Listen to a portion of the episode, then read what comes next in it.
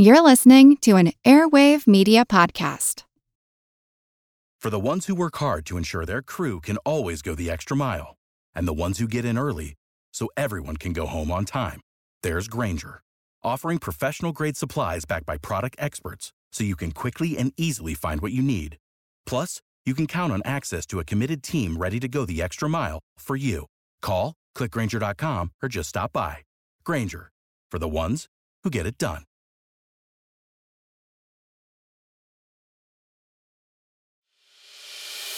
As a longtime foreign correspondent, I've worked in lots of places, but nowhere as important to the world as China.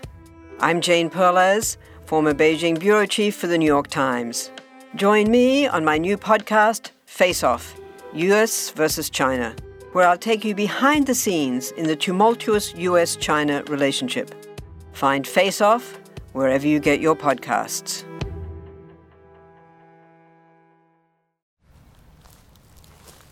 Okay, Molly, a pretty good view from up here.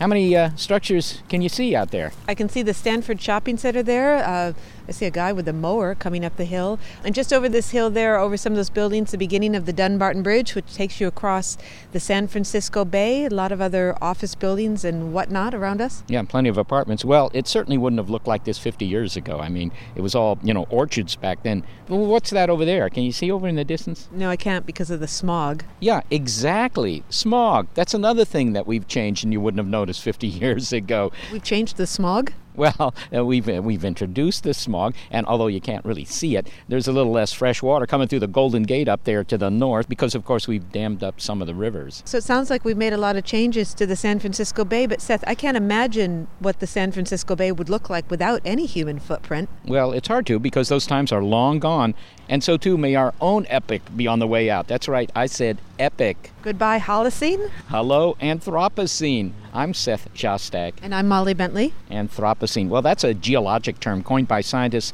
that may come to describe the era we're entering now. The age of man. Welcome to Big Picture Science, Anthropocene and Heard, and what we're hearing is a new epic. As a measure of the human impact on the planet, the International Commission on Stratigraphy, which is the group that is in charge of designating geologic time periods, is debating whether we've entered a new era of geologic time. I guess you could say it's an epic debate. Well, William Steffen is executive director of the Climate Change Institute at the Australian National University. Will, now geologists like to look at history in terms of eras and epochs and so forth. The Jurassic era is, is one that comes to mind. What defines an epoch and why is this a useful way of talking about Earth's history? Well, well, Earth history is divided into periods of various types, as you say, uh, and that's been done uh, as a useful tool for people who do research in the area. It's been very helpful to geologists to understand the processes that occur over long time frames in Earth's environment and how they change. So, so are you one of the scientists who wants to rename our epoch the Anthropocene? Yes, I was in, involved in uh, developing the concept uh, from the beginning. It was first uh, used by Paul Crutzen in the year 2000. Paul's an eminent atmospheric chemist, but we've developed the concept quite a bit since then. And I think, as I said, it's a useful concept to focus people's attention on the fact that, in many senses, uh, humans and our activities are now the major influence on the global environment. Well, let's look at that a bit more. But first, if we may, what what's defined the Holocene? This is the epoch that we're currently in. This this warm period that we're in. What's defined this epoch? Well, the Holocene is, is the latest in a series of warm periods. During the late Quaternary uh, period, the Earth has oscillated between ice ages and warm periods. And uh, the latest one, which is an unusually long one, is called the Holocene. The one before it was actually called the Eemian. So this is a, a natural feature of, of this time in Earth history, is that the Earth orbits around the Sun. Given the shape of its orbit, it oscillates between ice ages and warm periods. This is simply the latest one. Okay, so now we may move from the Holocene into the Anthropocene. And what have we been doing on this planet that warrants another epoch? Yes, we, we've been doing a lot. The obvious one that a lot of people think about is the climate, and, and the climate is shifting rapidly to a much warmer state.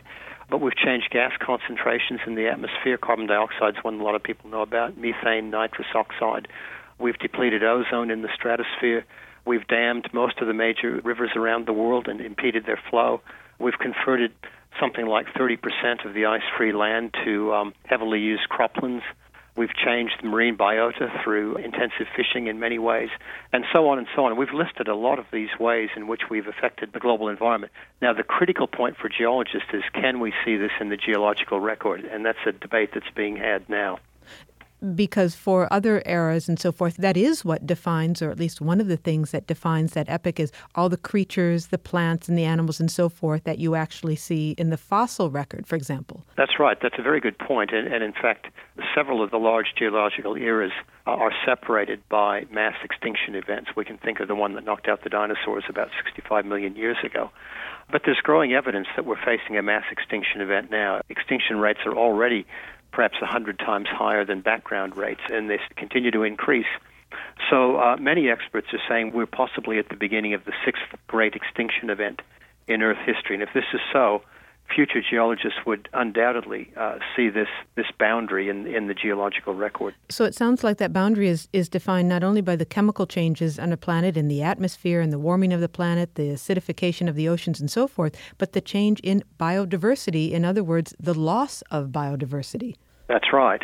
And, the interesting point I think now is as we're grappling with the formalization of the term of the Anthropocene, we're in a unique position because for all the other geological periods, geologists and other scientists have looked back to see evidence of something that's already happened. And now we're looking at something that's unfolding uh, in our own lifetimes. And I think that makes it a trickier uh, scientific question to really determine if we're in the Anthropocene and when indeed did it start. Well, is it actually useful to use this term Anthropocene, or is it a rebuke in some ways to the public and, and a wake up call? Are you doing it really for symbolic reasons? No, I, th- I think in, in terms of science, it does have some practical reasons because the original term, when Paul Crutzen used it, was an almost uh, spontaneous reaction to the fact that, that other scientists in this particular meeting that he was at were talking about the Holocene as if we were still in it. And he forcefully made the point as a scientist that, well, can we really say we're still in the Holocene? Because a lot of aspects of that environment that have been stable for 10 or 12,000 years are now quite different. So I think that the original use of the term was definitely within the scientific community to help us understand a lot of the, the global scale changes which were actually occurring. Uh, you raise an interesting point about how, if this becomes formalized, how the public will react to it, and that's that in itself is an interesting question. Do you want to take a stab at the answer to that? I, I, think one of the terms you used, I, I hope, would be a good word, and that's it is a wake-up call that we do have a finite planet, that we have benefited enormously by the fact that we've had a stable interglacial warm period for quite a while now, for 10 or 12,000 years, and in fact, without human interference, this would go on for another 10 or 20,000 years, given the more circular shape of the Earth's orbit. So I think what this is saying is we as a species now have a large amount of influence on where the planetary environment's going. So this is a wake-up call to say that the environmental issues we're facing, like climate change, like biodiversity loss, and so on, are not marginal environmental issues. They're central to the future direction of, of modern society. If this marks the beginning of the Anthropocene, our troubles didn't start yesterday. Uh, when did they start? Because for a long time we were hunter gatherers and then we became farmers. Is that when it all started? No, I, I, I don't think so. I think we became farmers about 10,000 years ago. And if you look at, certainly land cover was changed, but if you looked at a lot of the under, other indicators we're looking at now, including gas concentrations, including climate and so on, we can't unequivocally see the imprint of humans at the global scale. The argument now is, is whether we put the marker at the beginning of the Industrial Revolution, say around 1750 or 1800, or do we put it around the end of the Second World War, where we saw a massive acceleration of human activity, increase in population, massive increase in economy, consumption, production, and so on. So the two possible start dates are the beginning of the Industrial Revolution, because this is when we first began accessing fossil energy sources. So we went away from using human and muscle power uh, to getting this new energy source, which allowed us to do things we couldn't possibly do in the past. So that's the mid 18th century, say 1750 or so. Yeah, 1750 to around 1800, somewhere in there. It, it, uh, scholars debate about precisely when the Industrial Revolution began. But when geologists look for a date, they look for a marker they can see in the sedimentary record. And one very, very clear marker are new radioactive materials that resulted from atomic weapons testing and use. And that, of course, comes in about the time of the Second World War and shortly thereafter. That's an extremely clear marker of human imprint on the global environment. But it's coincident with a whole lot of other things that are associated with what we call the Great Acceleration, the explosion of the human enterprise after the Second World War.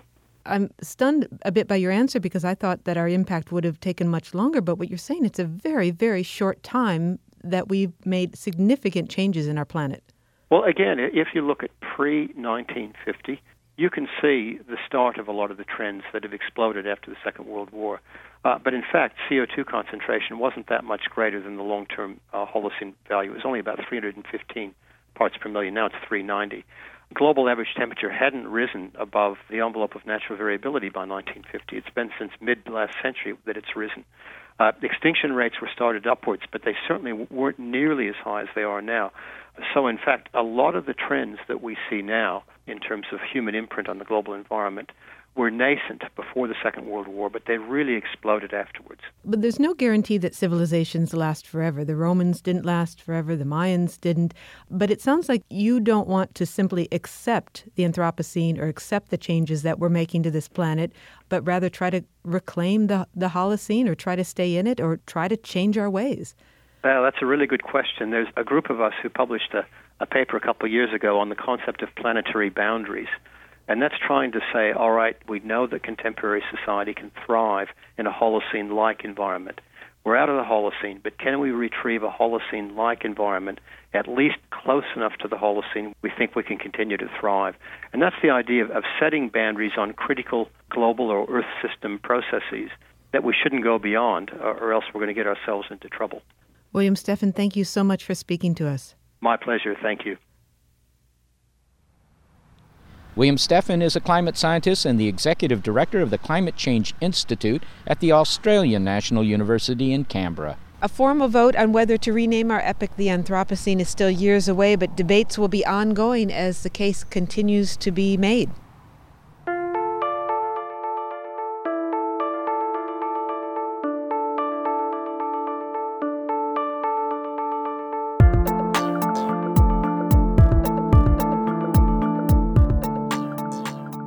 Okay, Molly, well, let's see if we really deserve a new epic.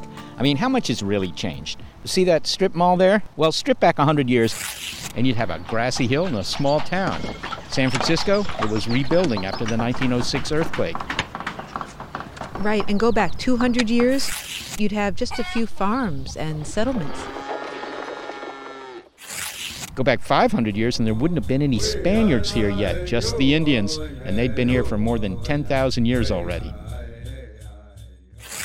11,500 years ago takes us to the end of the Pleistocene or to the last ice age and the beginning of the Holocene where we are now. Right. Humans were on the continent, but you wouldn't have seen very many. Not like today. No people, just a giant nature park and some pretty good hunks of megafauna. You know, woolly mammoths, saber-toothed cats, the giant beaver.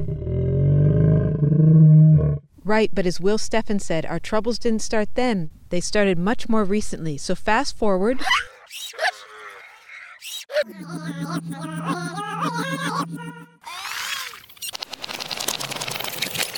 Stop. The Industrial Revolution. Okay, that's a lot of steam fired carbon dioxide pleasure. Now, we heard that there are many contributing factors to the naming of our epoch Anthropocene, climate change being one of them. We know it's happening, but how can we be sure that we are the cause? The strongest evidence for the human fingerprint next. Also, a celebration of cities. Anthropocene and Heard on Big Picture Science.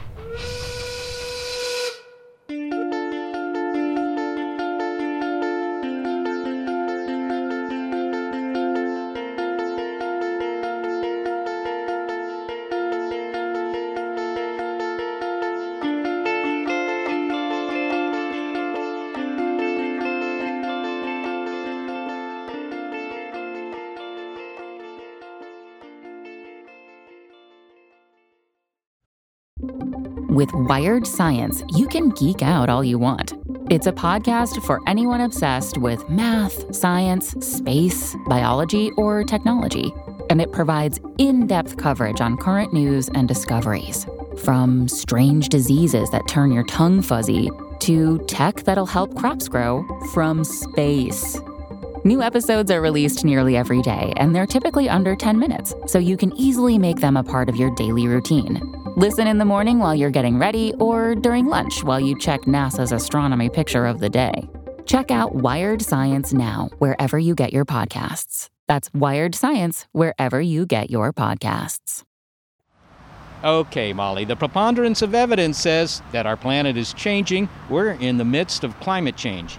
But the question for some has shifted from is it happening to what's behind it? How do we know humans are the cause? Well, we have evidence for that, too. Simon Donner is a geographer at the University of British Columbia. Simon, if you had to point to the strongest piece of evidence that makes the case for human caused, human induced climate change, what would it be?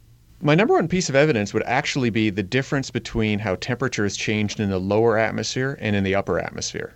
Temperature difference between the lower atmosphere and the upper atmosphere. Don't we have one atmosphere? Well, we do have one atmosphere, but just like a lot of things, it's gotten broken into levels, so levels of air of different density. And so the most common breakdown you hear about is the troposphere, which is the lower atmosphere, where the greenhouse gases are, and the stratosphere, which is part of the upper atmosphere, and that's where the ozone layer is, for example. The lower atmosphere temperatures are going up, but the upper atmosphere temperatures are coming down. Can you explain that? And also, why does this say that humans are involved? Well, we'll think about it this way. If the sun was responsible for the change in climate that we've seen, so if it was purely due to the solar activity, it was sun was getting hotter, let's say, you would expect the whole atmosphere to sort of warm at a somewhat similar rate. Whereas if the changes in climate were due to human activity, due to greenhouse gases, well, we definitely expect the lower atmosphere to warm because that's where the greenhouse gases are. And they're doing that absorption and keeping the radiant heat and energy in the lower atmosphere. So you'd expect the lower atmosphere to warm, but you wouldn't necessarily expect the upper atmosphere to warm. And in fact, the upper atmosphere has been cooling, and that cooling has been happening in relation to the destruction of the ozone layer, actually. And so it works out that this is sort of like a fingerprint. We look at this and you can see the fingerprint of, of, you know human activity on the changes in the climate, right? In a way that the fingerprint of the sun would not look the same. Let me press you on that a bit because one could say that the temperature has been going up and down throughout Earth's climate history. Um, certainly, ice ages have come and, and they've gone, and um, the amount of carbon dioxide in the atmosphere has, has gone up and down. And, and aren't all of these suggestions that this change and this temperature change that we're seeing could be natural? Well, they, they could be, except the difference is that we know what causes the ice ages, right? And we know that it's changes in the way the Earth orbits around the sun. And that hasn't changed in the past 150 years, not by any measure nearly enough to cause the sort of changes that we've seen. So, a lot of times, you know, like this example I've used about comparing the lower and the upper atmosphere, the things we need to do to try and prove that it's due to human activity is go to the numbers, right? And that's what scientists like myself and, and thousands of others around the world have been working on for the past 20 or 30 years is going to the numbers and saying, you know, can we show this? Okay, let's go to the numbers then. Can you give us some of those numbers, those temperature differences? Well, so we know that the planet has increased about a degree Fahrenheit or so since the Industrial Revolution. A lot of that warming has happened within the past 50 years. The past decade, the first decade of the 2000s, was the warmest decade in recorded history, right, since we have good temperature records going back. And so we know that the planet's been warming. The thing that happens is if we try to say, well, maybe the sun is responsible for this warming, well, we need to look at the output of energy from the sun, and we measure that. And we see that the sun's output does vary. There is a sort of around decadal cycle in the output of the sun that's related to sunspot activity. But if you look at how much the difference in radiation that's emitted from the low of the cycle to the height of the cycle, it can really only explain about 0.1 degrees Celsius of temperature variability. It just can't explain what we've measured. Now, did you say that the average temperature difference of the lower atmosphere is one degree Fahrenheit? It's gone up by one degree Fahrenheit? Right. It's so what we're saying, we, the, the temperature of the surface of the planet has gone up about a degree Fahrenheit, a little bit more than that, depending on what years exactly you use to do the comparison. Well, Simon, that doesn't sound like a lot. One degree. I mean, if, if you turned up the heat in this room so that it went up by one degree, I don't know that I would notice it. No, that's right. And it, it doesn't sound like a lot, but of course, we're talking about the average temperature of the planet, right? And so that is masking smaller changes in some places, larger changes in other places, like the Arctic, for example. That's all being masked in there. And, you know, we're not trying to say, you know, most of the scientific community is not trying to say that the change that we've seen is necessarily disastrous. I think the concern that people have is how this may accelerate in the future and the fact that the climate warming that we've seen to date is not the full response to the greenhouse gases we've put in the atmosphere. There are some lags, there's some memory in the system, so it's taking some time to respond. So the the greenhouse gases the, that are already there in the atmosphere are going to result in more warming than we've already seen over the next few decades. And we're increasing the level of greenhouse gases in the atmosphere even further. And finally, what do you think is the best form or means of communication for scientists to the public? What what is the most effective way of getting the message out? Is it going, you know, talking in shopping malls, giving talks? Is it newspaper or or radio interviews? Or what seems to work? Well, I think one of the things for science communication, one of the challenges is not doing what we might call preaching to the converted. You know, I'm a scientist. I, I work at a university for a living, and I listen to science podcasts. But I probably don't need maybe to be listening to them as much to learn the science. I'm just interested in it. But I, I know a lot of the content already, not always, of course. But and so the challenge is to figure out how do we reach the sort of the audience that's somewhat more disengaged from the subject. And I think that means really thinking outside the box, not just going and giving public talks where the same set of people are going to attend a talk, a public talk about science. And maybe not always speaking to reporters just from the same newspapers, but trying to reach smaller town newspapers and trying to get involved in forums, you know, and trying to talk to people when you're on the bus, when you're in the shopping mall and everything. And the, the goal of all of this is not just for scientists to talk, but it's for scientists to listen because I think one of the problems that's really clear from all of the research on public communication is that scientists don't know their audience very well. What do you mean by that? Well, scientists make the mistake of assuming if we just give more facts, people will get things. right? It's what they call the, the sort of deficit model. People would get it if we just dump more numbers on them. Or perhaps and, show a graph. Or show a graph, right? and so maybe rather than show the graph, start off by saying, why do you find this hard to believe? And so I actually start, when I've given public talks in the past couple years, I start by saying why I, as a person, not as a scientist, but just as Simon Donner, citizen, you know, and, and human, why I find this subject hard to believe. I talk about looking up at the sky or looking down at the water from the, the beach here in Vancouver and how it's hard to believe that, that we could change all of this. And then I lead into talking about, well, the numbers show that it's happening. Hmm. Simon Donner, thank you very much for explaining the science to us. Thanks, Molly. Simon Donner is a geographer at the University of British Columbia in Vancouver.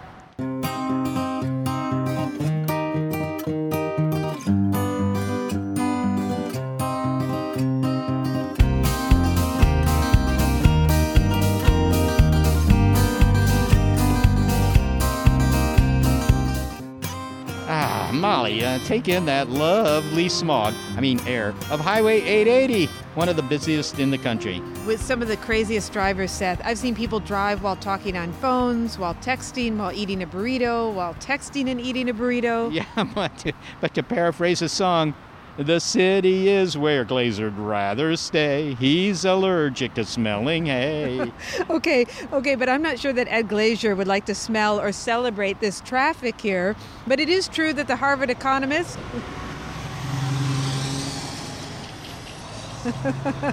says evidence indicates that cities are not to be reviled. Cities are fundamental and essential celebration of what it means to be human. Triumph of the City is Ed Glaeser's book.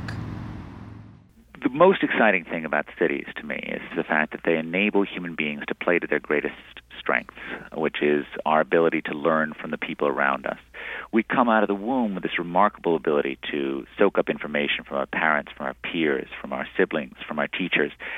And that ability to get smart by being around other smart people is what makes cities so important because they collect people and enable them to borrow each other's ideas and to create the collaborative chains of invention that are responsible for humanity's greatest hits. So, so it sounds like what you're saying is that it allows that face to face contact.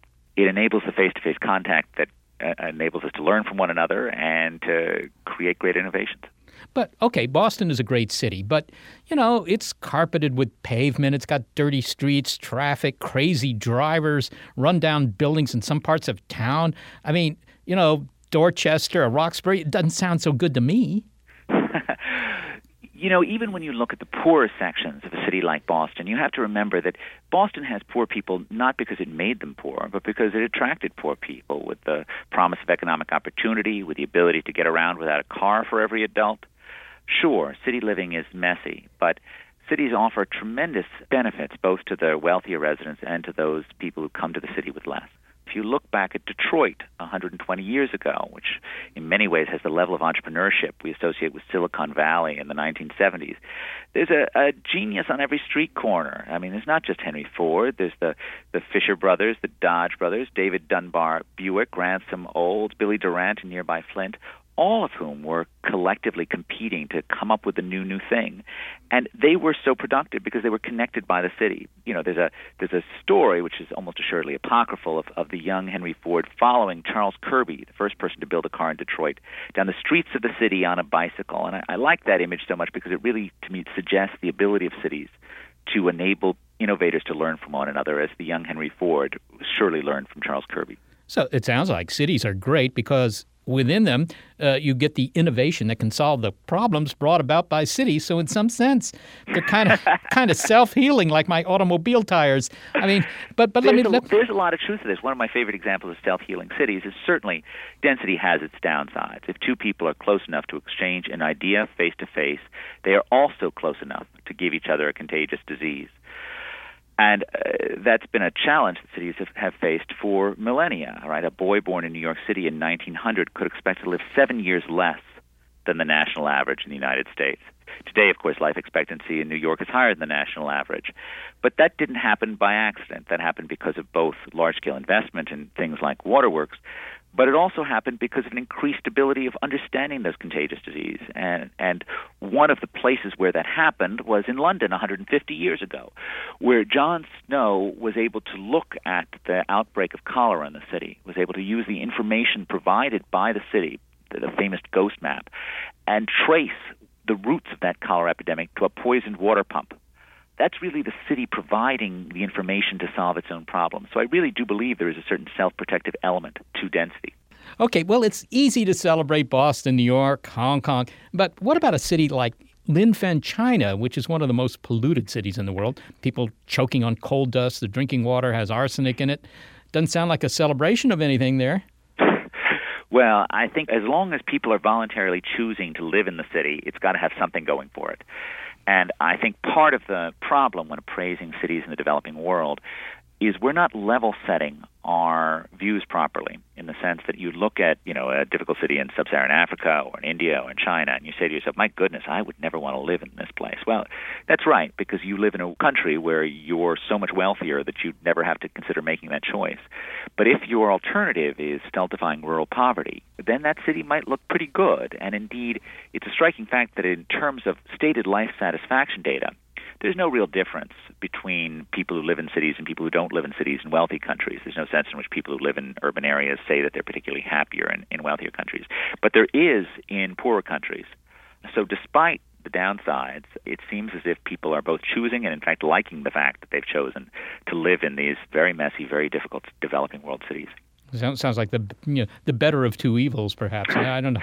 I think that that's right, but you know, much of human history has been full of life that has been extraordinarily painful. So, Ed, you make a good case for why cities are good for humans, but what about for the planet? I mean, scientists have coined a new term to describe the uh, current era of urbanization. They call it the Anthropocene. The idea being that we're no longer in the Holocene era. Uh, but to the extent that human activities have had a significant impact on climate change, for example, you know, that doesn't sound like a vote of confidence for urban life. So I think the important thing here is to separate out the process of development from urbanization in this case. So unquestionably it's the case that if we all went back to being, you know, hunters and gatherers, we would have had significantly less impact on the environment, at least if there were very few of us. There were very few of us who were hunters and gatherers, we wouldn't have impacted the world in the same way.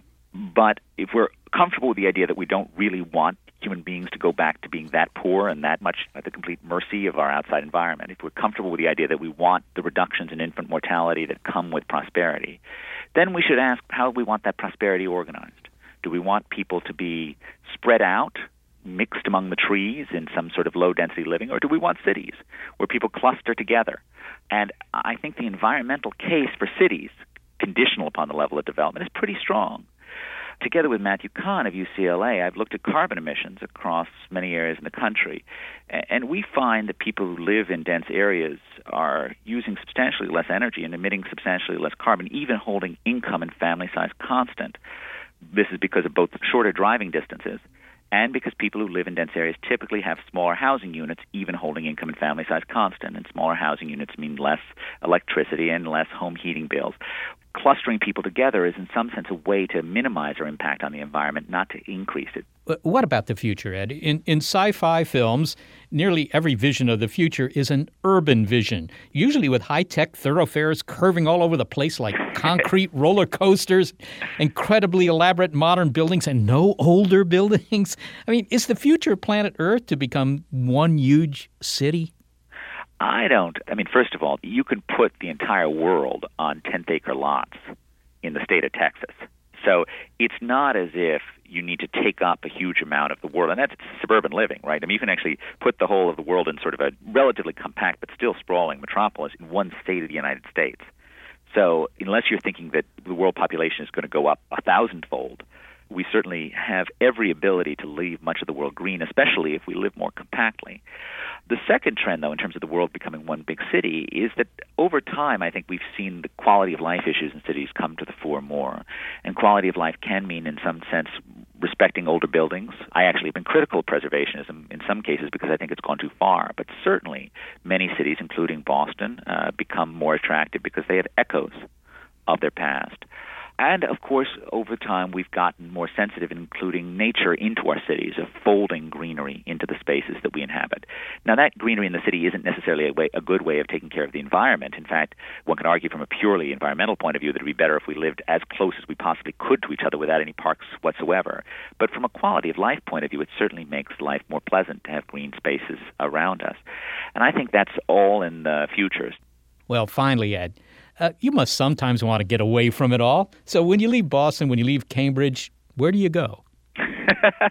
well, you know, as I mentioned earlier, because we ended up living in a suburb and I, I've really had more than enough of trees whenever I go on vacations, I always drag my kids to some sort of urban locale because I think they've seen really enough nature, at least relative to my inclination. So I like to take them to cities, both in Europe and in the U.S., to give them a sense of the rich variety of urban life.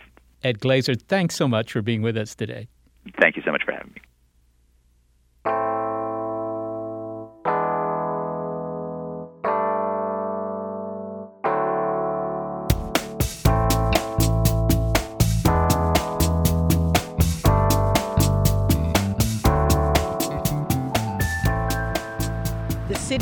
Cambridge, Massachusetts, is where Edward Glaeser works as an economist at Harvard University. He is the author of Triumph of the City How Our Greatest Invention Makes Us Richer, Smarter, Greener, Healthier, and Happier. Next, alien civilizations and ancient sewers. Anthropocene and Heard. It's the big picture. Big picture science.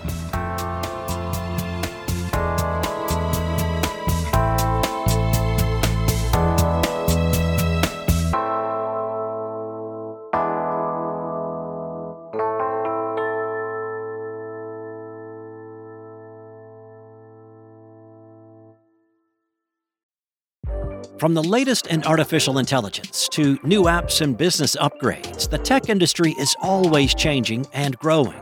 So keep up with the Daily Crunch podcast from TechCrunch. With new episodes released nearly every day, the Daily Crunch gives you a brief overview of the biggest tech headlines, and it's all delivered in around five minutes or less, so you can easily hear about the latest updates while trying some of those updates for yourself. Listen to the Daily Crunch now, wherever you get your podcasts. That's the Daily Crunch, wherever you get your podcasts. Well, Seth, as we look around here in the South Bay near San Francisco, the buildings and the roads, they all look so permanent. Right. But as you and Will Steffen discussed earlier, civilizations just don't last forever. Ed Glaeser talked about the future of the city, like the city around us here, but what about the long term future of civilization and not just ours? If intelligent life evolved somewhere else in the universe, one question is did a civilization arise as well? And if so, then another question of sustainability arises, and we still don't know if we can meet that challenge. Okay, well, I'm about to throw some numbers at you, but they're important. The Drake equation is used to estimate the number of alien societies out there that are broadcasting signals right now. Now, that depends on the number of stars, obviously, and the fraction of them that have decent planets. And then the fraction of those planets that have spawned life. F sub L. And the fraction of those that have produced intelligent life. F sub I. I mean, it all sounds like advanced algebra, but hey, it's only really eighth grade math. But one of the terms in the Drake equation, F sub C, has a special interest for Doug Vakoch. F sub c is the fraction of planets that have intelligent life where that intelligence actually goes on to develop the ability to communicate at interstellar distances. Think of it as a civilization that has a radio transmitter or laser that they use to transmit pulses to make themselves known to us. So, this is the fraction of inhabited planets with life, with intelligent life. With intelligent life, you know, the, before the before we get to the term F sub c, there's terms as you mentioned, the astronomical terms. Drake equation starts with the rate of star formation, then the number of planets that typical star has that are inhabitable, and then if they are inhabitable, do they actually go on to have life originate and evolve? And then of those, there's a fraction that go on to have intelligent life. And of that intelligent life, what fraction of those planets that have intelligent life that have the ability to communicate at interstellar distances? We're not interested just in intelligent dolphins on other worlds. You know, if they don't have the ability to build the technology that lets us communicate across the vast distances of space, they don't count in terms of the search for extraterrestrial intelligence. Well, uh, I, I, hope that the dolphins of the world don't take that poorly. well, no, you know, no insult intended, but you know, they can quietly be communicating in whistles and chirps on other worlds, but it's not going to help us find them, and that's what we're really looking for in SETI. Well, looking at Homo sapiens sapiens, because we've had intelligent life by our own definition uh, for the last 100, 200,000 years, and we've only developed radio technology that can produce transmitters that could, at least in principle, reach deep into space in the last fewer than 100 years, the last 50 years, last only, you know, 99.9% of the time that we were an intelligent species, we didn't have this. Does that augur poorly for the chances of finding that other worlds, even if they've produced species as clever as we are, that they will ever develop the kind of uh, technological capability required? Well, it means they're going to, on average, have to be a lot longer lived technologically than we are if we're to make contact. You know, our galaxy's been around for over 13 billion years, and that 100 years of capability to communicate with radio is just a blip on a galactic timescale. So if we have our 100 year blip and they have their 100 year blip, it's virtually impossible that those blips will coincide. The only way we make contact with another civilization is if they stay around a lot longer than we have so far as a technological civilization. Well, that brings us to the last term in the Drake equation, which is the one after F sub c, L. And L stands for the longevity or the lifetime of a civilization, and you know that's the big unknown. We we hope, at least here on Earth, that that's a very big number, but it means that we would need to take care of our planet enough to survive as an intelligent civilization, and that we would have the interest in maintaining contact. So remember, in terms of the Drake equation, what we're interested in is estimating how many civilizations are there that we can make contact with.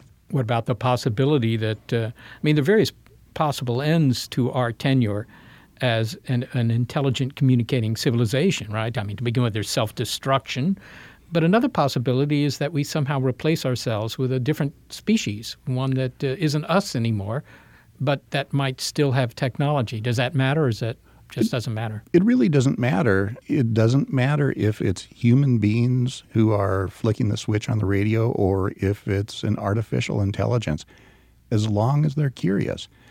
A hallmark of intelligence is wanting to understand our surroundings, wanting to predict and control things. And that could be a manifestation of silicon life as much as it is carbon based life. So I wouldn't be surprised uh, the first signal coming in from an extraterrestrial to be from an artificial intelligence. And in fact, if there is an artificial intelligence, they may not have some of the same constraints that we have on our own individual lifetimes. And when we think about communicating with another civilization in human terms, it's not something that's going to happen in an individual lifetime. If you're an extraterrestrial and you happen to be a computer, maybe that communication that takes thousands of years for a round trip communication is something that could happen in your own lifetime. Well, finally, Doug, uh, recently Martin Rees, who has been the Astronomer Royal of England, uh, pointed out that there have been 45 million centuries of history here on Earth, but that this century was actually special. That there really is some excuse for saying we're entering a new era because it's what we do in this century that will determine the future of this planet. How, how, do you feel about that? We really are at a critical point. I mean, if we look at the number of species that humankind has wiped out and the sort of global environmental changes that humans have caused, this is on the order of the changes that we've seen occurring by nature in past epochs. So I think it's reasonable to talk about a new era with the arising of human intelligence. I'll use that in quotation marks. We've certainly had a profound impact, and one of the things we know about uh, being human is that we can make choices to use our intelligence a bit more wisely than we have. Doug Vakoch, thank you very much for being with us. It's been my pleasure. Doug Vakoch has one of the grooviest titles in science Director of Interstellar Message Composition at the SETI Institute. His job is to consider the different ways civilizations could create messages for transmission through space.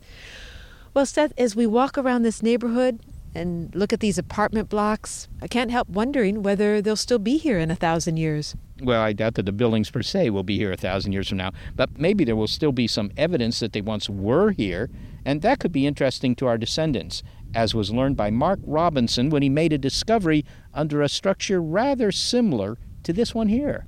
Underneath a series of apartment blocks, a long sewer was discovered. 86 metres long, 3 metres high, just under 1 metre wide, and it was found to have its contents still in situ. Well, that's not so unusual. So he found a sewer. Okay, his was still filled with stuff, which is a little squeamy, but 86 meters long, 3 meters high, and about a meter wide. That's about the size of the hallway I'd assume is in that building. No, it's not unusual to find a sewer under an apartment block. Indeed, I hope there is one under this one here, else we should be on the hunt for one giant outhouse.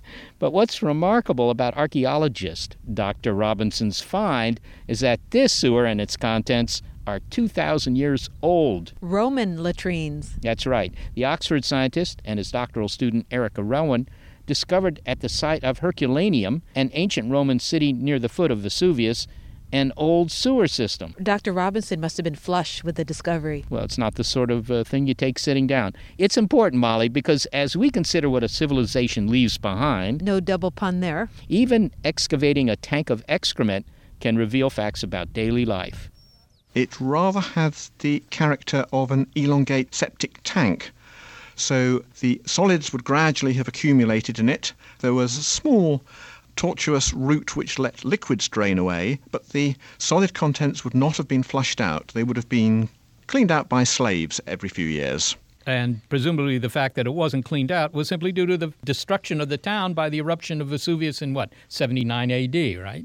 Yes, yes, the town was buried by 30 metres or so of hot pyroclastic ash, uh, sealing everything in situ. Well, bad for them, but good for you. Uh, Indeed. well, not to put too fine a point on it, though, what you're talking about here is a uh, treasure trove, if that's the correct uh, term, of 2,000 year old human feces. Is, is that right? I mean, these things weren't in nice plastic baggies or anything like that, yes. just piled up. Yes, that, that's so, but uh, it's not noxious material. Uh, it had undergone some decay and the organic component has, has been lost, so no smell, but there's good survival of the mineral component uh, of the food waste, so bone and shell are well preserved. Roman latrines tended to be in kitchens, and kitchen waste also was thrown down the toilet, so there is a certain amount of carbonized material from the kitchen hearths, and also something that operates in conditions of liquid sewage, and that is the botanical remains, uh, assorted seeds, pits, and so on are preserved by calcium phosphate mineralization. So, what you're getting here is waste that was just kitchen waste. So this was food before it was eaten, and of course the uh, sewage from the latrines, which is uh, you know, the food after it had been eaten. Yes. So you get yeah, both ends of the story here. Do you see any macroscopic objects in in this waste? Did they accidentally oh. lose stuff down the toilets? Oh yeah, oh yes, yes. When excavating it, there are fragments of pottery. Quite a few lamps were accidentally dropped down the toilet. Several glass vessels, floor sweepings, a gold ring, Erica, you're actually uh, doing the, the, the dirty work, although it sounds like it isn't all that dirty, of analyzing what's been dug up here under the city of Herculaneum. If, if they sat down for dinner, you know, 2,000 years ago, what would they find on their plates? Probably some olives, some grapes. They ate a lot of fish and seafood, um, much like people in Naples do today. Probably would have been some bread, maybe some hazelnuts, some walnuts, a lot of figs. This doesn't sound like a very bad diet. I mean, I, I've read accounts in the past in which people describe some of the things that the Romans ate, and it, it, it sounded totally unappealing. This sounds like a pretty good diet. It does. It sounds quite healthy. And of course, back then, everything would have been organic and fairly fresh. So it probably would have been pretty tasty. And there were a lot of seasonings. So fennel, coriander, dill. Seeds are preserved if they are swallowed intact. So this meant we found large numbers of fig pips, also seeds of grape and mulberry, various food flavorings such as coriander. Conversely, we don't get good preservation of cereals because they are ground up, they, they are milled. But what we do find, which provides evidence for the cereal component of the diet, are the hard weed seeds that don't get ground up, so seeds of something called catchfly, and even remains of weevils that had infested the grain. So the grain weevil Sitophilus granarius survived being ground, presumably baked into bread, uh, wasn't digested, and ended up in the sewage. Now, do you know that this was actually the diet that was being eaten by the average resident there, not by the patricians? Because the very fact that they had some sort of waste disposal system in their house strikes me as something that maybe only the upper class would have. Well, above the sewer is a series of shops. And then above that is a series of flats. And so we know that the food was coming directly from the flats above. And they're not huge and they're not the grand houses that you'll find in other places in Herculaneum and Pompeii. So we can tell it is fairly middle lower class diet. Now, if I were living elsewhere in the Roman Empire, maybe still in what is today called Italy, but you know, not not near the coast there, how would my diet be different? Do we have any information on that? Probably a lot less fish and seafood. All the fish and seafood kind of lives in the area, so it could have been collected just in small boats or from the shore of Herculaneum. And Diocletian's price edict, um, although it's a bit later, ranks sea urchin as a very expensive food item. However, we find it all the times. So these people clearly have easy access to this normally luxury food item. One thing you haven't mentioned is meat. And today, Americans at least will eat meat, well, every meal of the day. That's not unusual. Uh, you haven't said anything about big ungulates being uh, skewered and roasted or whatever and put on the plate. There was a little bit of chicken found, some pig and sheep, but not in the huge quantities that you would expect to find, you know, if it was somewhere today eating the quantity of meat that we eat too bad that we don't have medical records for these people. It would be interesting to compare their incidence of some, some of the diseases that we seem to get from the, the things that we eat all the time. Uh, but they did eat uh, dormice, I'm told. Uh, the, these small rodents, right? In the literary accounts, it says so, but I haven't actually found any dormice. Really? In the samples, yeah. Is there anything surprising in your findings, Erica? Things that you thought, my goodness, we, we, we never suspected this? Firstly, I'd have to say the diversity. It's a lot more diverse than I would have expected like I said, there's several types of seasonings and fruits and vegetables and different types of fish and different types of seafood. And secondly, I found black pepper, which is normally a very upper class item since it was imported all the way from India. It was extremely expensive. That is surprising. Uh, pepper, that, as you say, comes a long way. And the fact that that reached all the way down to the ordinary folk bespeaks an empire that, in fact, was very civilized, if I can use that term, although they invented the term. It sounds very civilized to me. It was, I think, and it's possible, although we can't tell from the grains, that a lot of them were imported from places like Egypt. So they, they did have a lot of import export of items. So they really they were really benefiting from a, a world economy here in Herculaneum. Yeah, and I'm sure being in Italy and being on the coast um, and being next to large ports definitely helped as well. Could you tell anything about the sorts of diseases that these people might have had? Um, they have found over 300 skeletons in boat sheds along the shore. Some people had the usual diseases, things like arthritis, but there haven't been too many cases of rickets. Most people had kind of low grade anemia, but that's that's not surprising for the ancient world. Um, but on the whole, it seems like most people were were fairly healthy.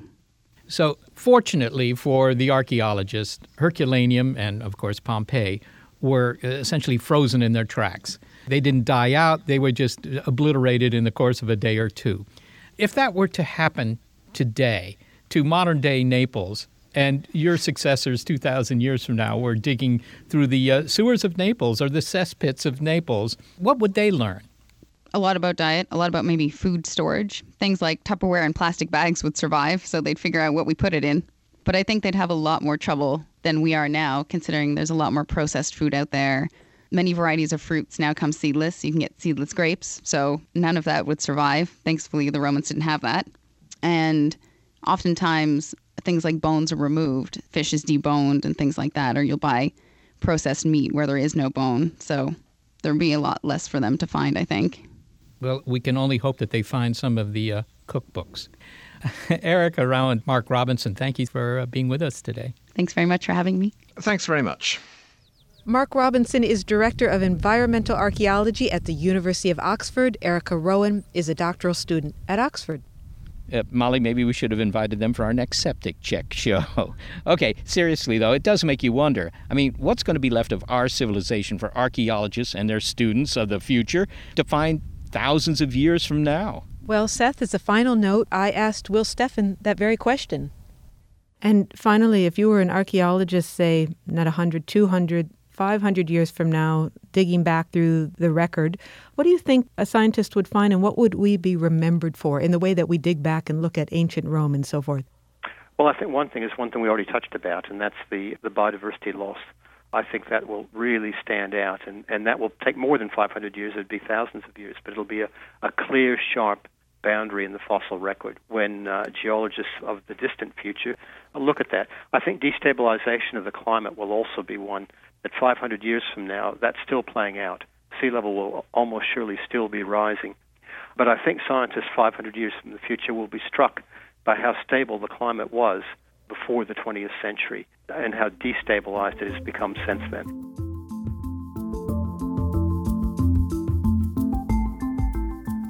That's it for our show. Thanks to our larger than life, indefatigable, enduring, and stable production staff Gary Niederhoff, Barbara Vance, and Jay Weiler. Also, support from Rena Shulsky David and Sammy David and the NASA Astrobiology Institute.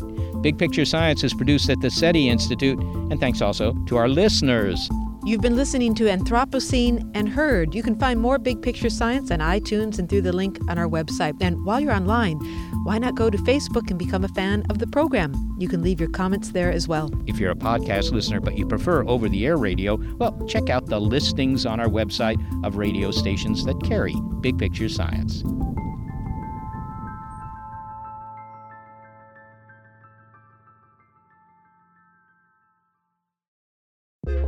The world is constantly changing and transforming. Cut through some of the noise with What's New with Wired, a podcast that goes in depth on the latest news and technology and culture. Their award winning journalism will help you make sense of what's happening in the world. Listen to What's New with Wired wherever you get your podcasts. That's What's New with Wired wherever you get your podcasts.